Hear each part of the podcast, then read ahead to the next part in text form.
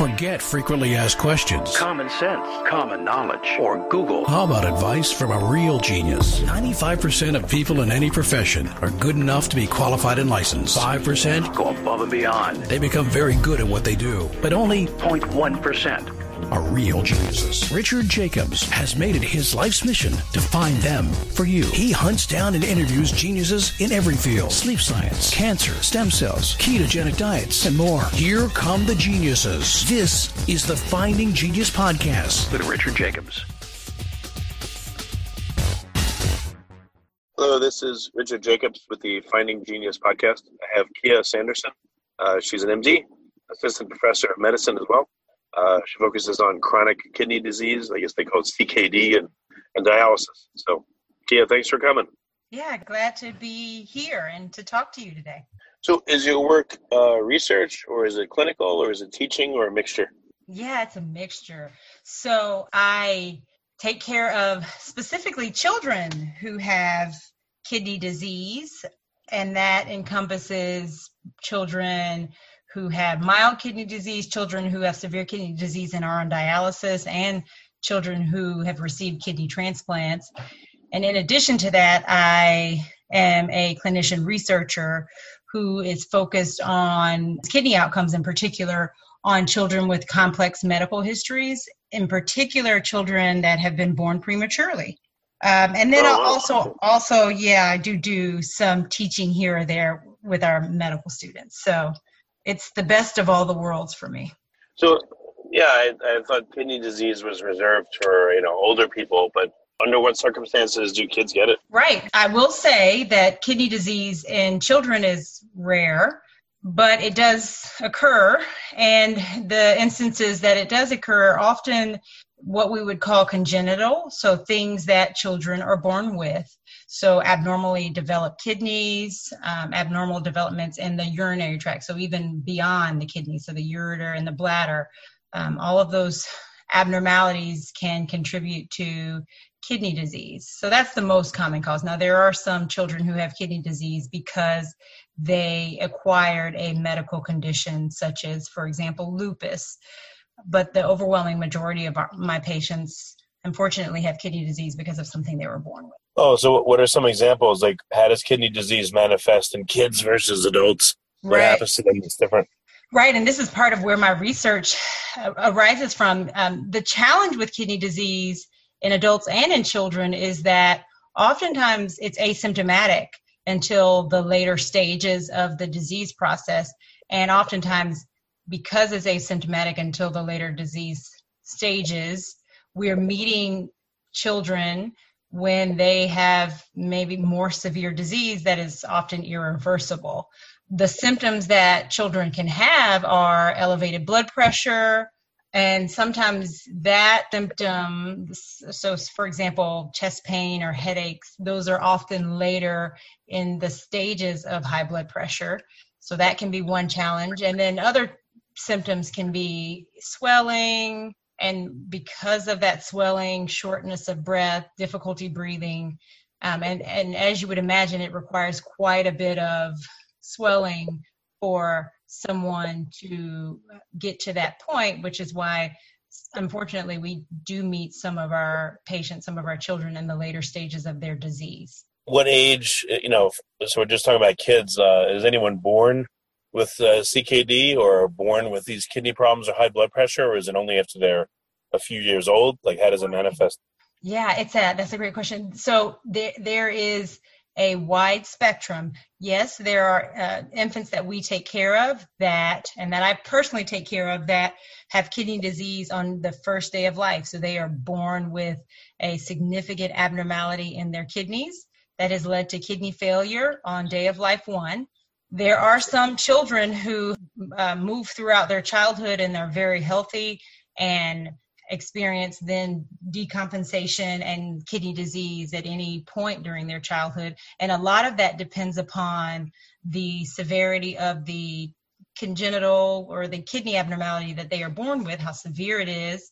And then also, I mentioned acquired diseases. So it also depends upon the timing at which a child develops one of those autoimmune diseases. And I would say that the autoimmune diseases that contribute to kidney disease tend to be more common in adolescence. So that's the spectrum that that we often see at, at, really at any at any time during childhood we're seeing expression of kidney disease unfortunately well again i would think it'll be very different because in a child the kidneys are not beaten down by years and years of bad diet or other problems so i would think they're much more resilient and so maybe it opens up a lot more treatments for them or different kinds of treatment. Yeah so you're right. They are children are healthy. They have healthier hearts and you're right, there is a, a, lot to be said for being exposed to high blood pressure for 20 years, like an adult may be in comparison to a child who's five or six years of age. And so, yes, you're right. The, the beautiful thing about my job is that children are resilient. Um, and we we see children who sometimes are very sick in the hospital um, do really well as things settle and out, as treatments have uh, been employed. But sometimes, you know, b- based upon what kind of kidney condition you are born with and how severe it is at the onset of life, it can really make the manifestation of disease quite variable. Uh, in terms of treatments, so unfortunately, there are not a lot of great treatments for kidney disease that you are born with. So, whereas, for example, you were to have an infection, there are antibiotics that can treat that infection and lead to resolution when you are born with what we call a congenital anomaly. So, that means your kidney is not the proper size, does not have the proper structure, um, or does not have enough of the functional cells that you need for your body to be maintained um, and homeostasis. And those uh, children, unfortunately, there's no medicines that make that better. What we can do is treat blood pressure because we know in research that if we control your blood pressure, that we will delay progression to kidney failure and, and the need for dialysis. Um, there are medications that we can use to help uh, your blood counts because, as it turns out, your kidneys to help regulate your your red blood cells in your body. There are medications that we can use to help regulate the salts in your body, your phosphorus, your calcium. These are all things that are also regulated by your kidney and can become abnormal if you have abnormal kidney development. Um, but these are not actually treating the underlying condition, which is an anomaly of your kidney. And and so unfortunately, beyond treating the blood pressure, beyond treating some of the other sequelae of having kidney disease, the options are dialysis when children have kidney failure and ultimately our, our goal is to, to get children to kidney transplant if their kidney disease is severe enough. It sounds like you're saying some of them are born with uh, I guess we have what a million nephrons when we're we born do. typically, and uh-huh, roughly. So a kid, a kid that has not enough, how many do they have? Yeah, so we have research that tells us it's quite variable. So uh, I live in uh, the research land of looking at kidney outcomes after preterm birth. We know that your nephron, so these are the functional units of your kidney, the cells that are needed to help your kidney function, um, are de- developed primarily in the second and third trimester. And so if you are born before term, before you have completed development of your kidneys, then you are born with fewer numbers of kidneys. Similarly, children who have an anomaly that developed in their kidney, even if they are born at term, meaning at 40 weeks gestation, they will often have fewer nephrons. And so, because of that, the remaining nephrons are doing the work load of maybe two or three. And the result of that is that they essentially are overworked and they, over time, um, become uh, diseased themselves. So they, they burn out. And there's many studies that show the there's there can be variation, but sometimes children are born with 50% fewer uh, nephrons than what they should have. And if that's the case, then they're more likely to express kidney disease earlier as opposed to a child who may have some abnormality in their kidney development or may have been born a little bit later in the preterm period and they have more nephrons, then I might expect their kidney disease to happen later in childhood or hopefully maybe you know later into adulthood. Before we continue, I've been personally funding the Finding Genius podcast for four and a half years now, which has led to 2,700 plus interviews of clinicians, researchers, scientists, CEOs, and other amazing people who are working to advance science and improve our lives and our world. Even though this podcast gets 100,000 plus downloads a month, we need your help to reach hundreds of thousands more worldwide. Please visit findinggeniuspodcast.com and click on support us. We have three levels of membership from 10 to $49 a month, including perks such as the ability to see ahead in our interview calendar and ask questions of upcoming guests, transcripts of podcasts you're interested in, the ability to request specific topics or guests, and more. Visit findinggeniuspodcast.com and click support us today. Now back to the show. Is there any, um, so are both kidneys typically affected equally when someone has a problem when they're a kid, or is there an unequal uh, effect? And if so, is it left or right or? Sure, that's a great question. Um, there, it depends. So there are some children who are born with a defect in just one kidney. And as you would imagine, so the other kidney is normal, and many of those children do quite well. So they function as one would if they had a single kidney. Um, and so maybe there's a higher risk for high blood pressure in that scenario because you you do have fewer nephrons in total. You don't have two million now. You're working with one million, but um, your risk for severe kidney disease is much lower. Then there are some children who have genetic defects. So these are things that just um, mutations that just occur spontaneously in the development of the child that has led to uh, abnormalities in both kidneys. Um, and so, again, this is one of those areas where there can be quite a bit of variation depending upon the developmental abnormality or the programming that has happened at the genetic level. Is there any particular uh, kidney issue that kids predominantly have more than others? Yeah, the most common is, and this is among 70% of our children have what we call a congenital anomaly of the kidney and urinary tract or CAKUT and that means it's a it's an umbrella term for a variety of genetic abnormalities um, developmental abnormalities that have ultimately led to um, kidneys that are smaller in size than they should be kidneys that are cystic and so they have cysts where normal he- healthy kidney tissue should be.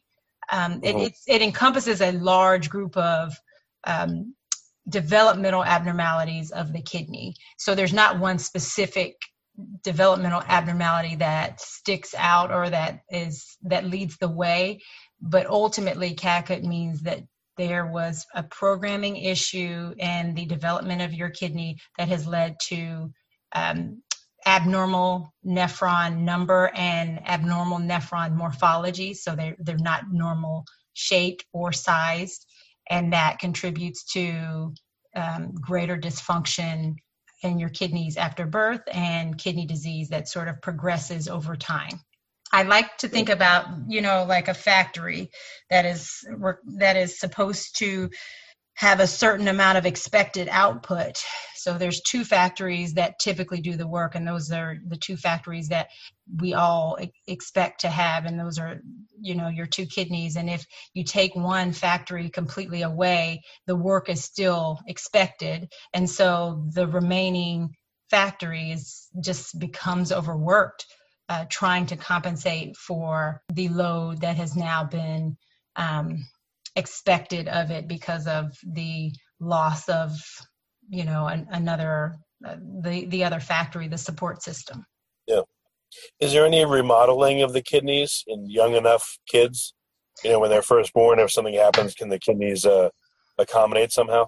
We don't we're not seeing that so far in our research. What we are seeing is that if you were born preterm there is some what we call glomerulogenesis so development of your glomeruli, which are actually the structures of your nephron. They that happens in the first 30 to 40 days after birth. And we're seeing that that's a critical time where we need to be more thoughtful about the way that we manage infants who are born preterm, what medications they're receiving that can affect nephron development or glomerular development? How um, should we be feeding infants who are um, having active development of their glomeruli? So these are things that are that, are emerging in our research world, but we have not so far seen consistently a pathway that contributes to remodeling uh, of the kidney tissue at this point. But I, we're hopeful that we will find pathways, and there are certainly researchers that are exploring ways to um, improve what we call ex utero glomerulogenesis. So if you were born preterm, w- what are ways that we can help protect the the last few weeks of glomerulogenesis so that you have the best chance, the best number of healthy nephrons moving forward. If you like this podcast, please click the link in the description to subscribe and review us on iTunes. So, in, in normal development, when are the kidneys fully developed? Yeah, you, at term. So, they are fully developed at roughly 36 to 37 weeks gestation. And so, oh, wow. yeah, so any infant that is born before that time consistently the research shows will have a fewer number of nephrons in both kidneys. So what happens to uh, you know what what decides whether you know your baby is preterm, they're going to be okay kidney wise or they're not? Right. This is the the area of, of research, the the direction that I'm going in. Um, I, the short answer is that there are a lot of factors that are playing a role in addition to preterm birth. I believe so um, in addition to just the fact that if you were born preterm, you are more likely to have fewer nephrons. If you're born preterm, you you're born during a period of there's going to be some development of your kidney ex utero outside of birth, and so there are certainly medications probably contributing to decrease in nephron number. There are again there's nutrition that probably plays a role. How we even oxygenate babies after they are born preterm has been shown to play a role in normal um, nephron development. And then ex- emerging and exploding area of research is looking at acute kidney injury in neonates so in infants that are born preterm and the role that that plays in long-term kidney health. And it turns out that that actually probably compounds the risk for kidney disease even greater for infants who are born preterm or who are born with a congenital anomaly of their kidney and urinary tract. So, the direction that I'm hoping to go in is to um, find math- math- mathematical models and ways to um, risk stratify infants who are born preterm or who are born with a congenital anomaly of their kidneys to help us with direction who needs the more advanced kidney health follow up versus who's going to be a lower risk for kidney disease and may not require as significant uh, follow up from a kidney health perspective over time.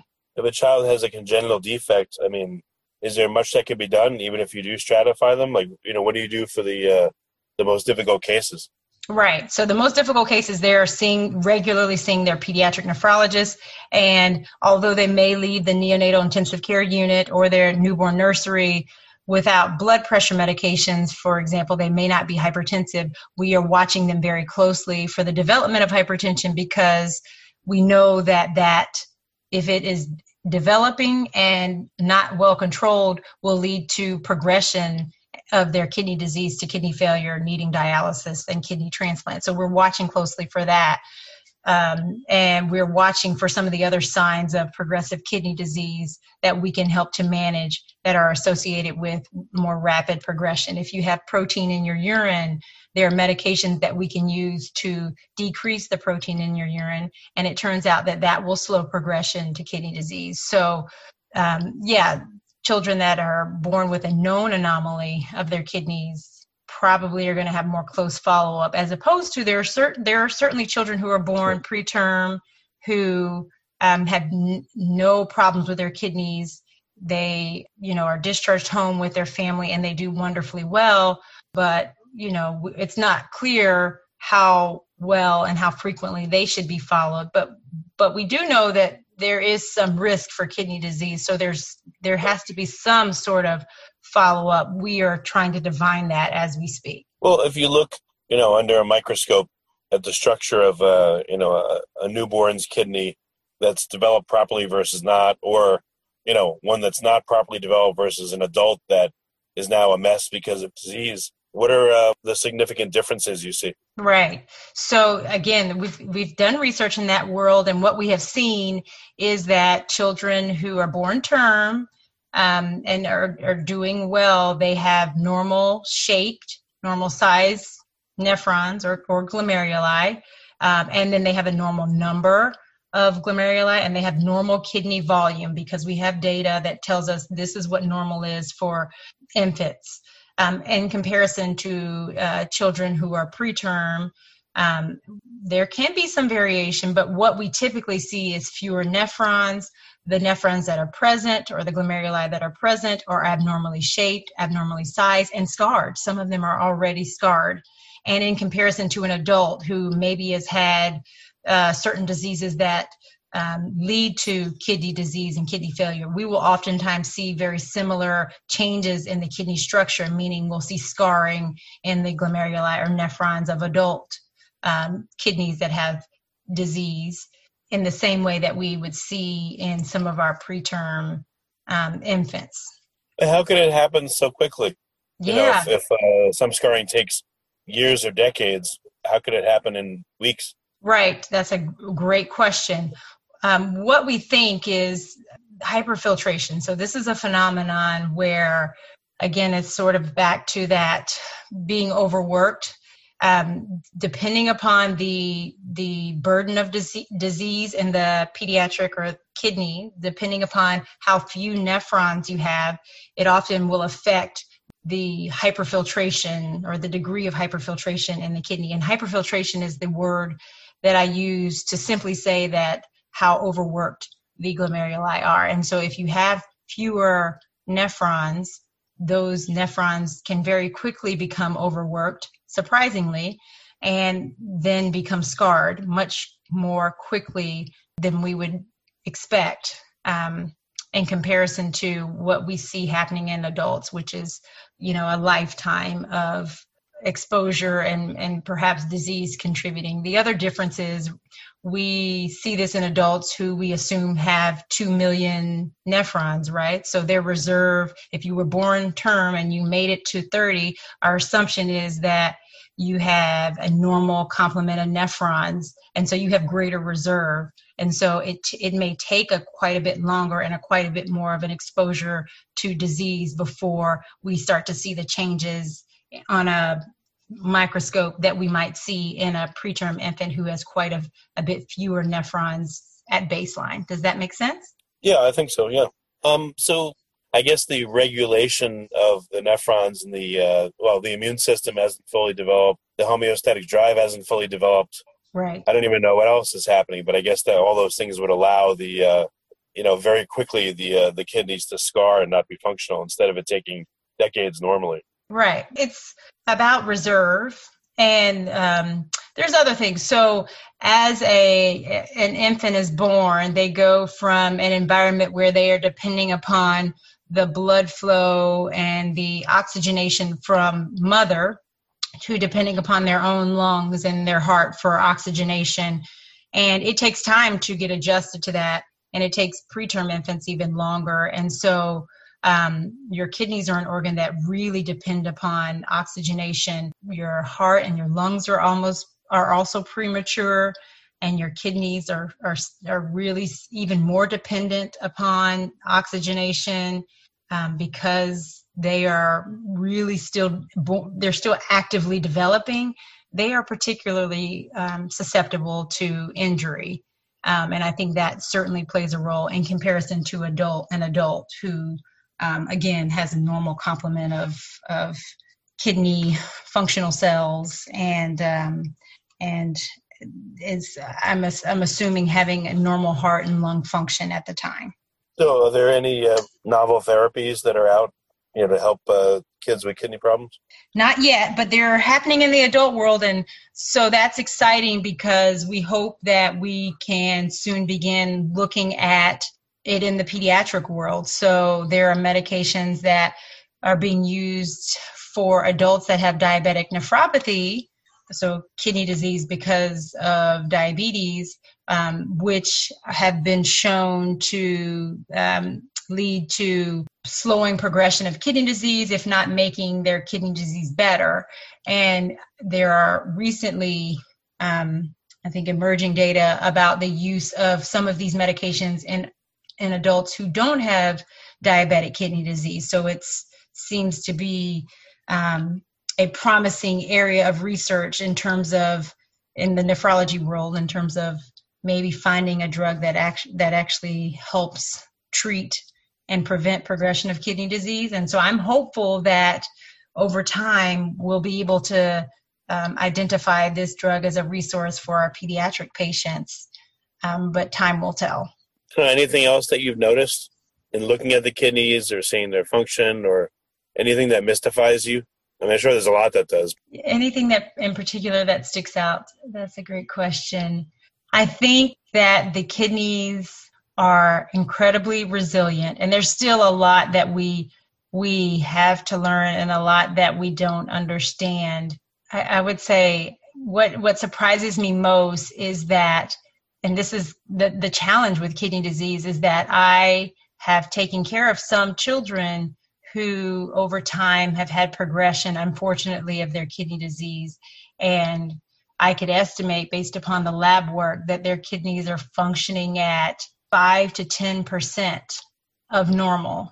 And what is amazing to me is that even though I see that on the lab work for our patients, they don't necessarily have symptoms that reflect how severe their kidney disease is.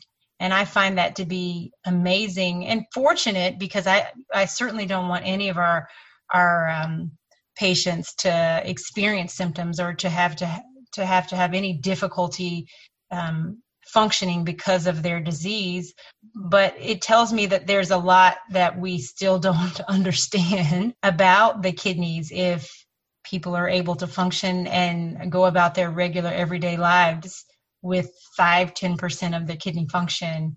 Um, and so that that's fascinating to me. I'm happy that that our, our patients aren't having to struggle with symptoms of kidney disease but i think it just um, it means that there is a lot that we don't understand um, that will i'm sure be ev- evolving over time. Um, you know as we are looking into research looking at artificial kidneys and and uh, how to optimize kidney replacement therapies. Uh, um, you know, I think understanding that will help as we try to understand ways to to support patients with kidney disease. Okay. Well, very good. Keia, what's the best way for people to find out more? And if they have, you know, God forbid, uh, they have a child that, you know, appears to have kidney issues, what, what are some resources for them? Yeah, there are. So our, there's UNC Kidney Center. Our our website has information and resources for our patients to to look up and read about adult and kidney disease. So that you you can turn to the there's organizations. The National Kidney Foundation has a website that provides a lot of information for parents and for um, adults who have kidney disease and have questions about resources and and and where to where to go for for help. And so that's a, a great place to go. And then i would say ultimately a great resource is your primary doctor because they will be able to direct you to um, here's here's a you know a great resource here's a a nephrologist that i would recommend or a pediatric nephrologist that i would recommend and that i'm going to connect you with um, so I would I would look into those places. And I do want to say that you know I've talked about pediatric kidney disease in children. It's it is still incredibly rare, and I and I don't think that um, every parent um, needs to um, have concern particularly raised if your child is doing well and growing well. I think if you have a child who has been born preterm, I think asking questions about blood pressure and do does my child need more kidney monitoring is a, is a great question to bring up. Um, but I also want to reassure parents that um, it's still incredibly rare in the in the magnitude of 15 per per million age-related population um, among children. So, for the most part, children are healthy and resilient. Okay, well, excellent. Well, very good, Keia. Thank you for coming on the podcast. I appreciate it. Yeah, thank you for your time. If you like this podcast, please click the link in the description to subscribe and review us on iTunes. You've been listening to the Finding Genius podcast with Richard Jacobs. If you like what you hear, be sure to review and subscribe to the Finding Genius podcast on iTunes or wherever you listen to podcasts. And want to be smarter than everybody else? Become a premium member at findinggeniuspodcast.com. This podcast is for information only. No advice of any kind is being given. Any action you take or don't take as a result of listening is your sole responsibility. Consult professionals when advice is needed.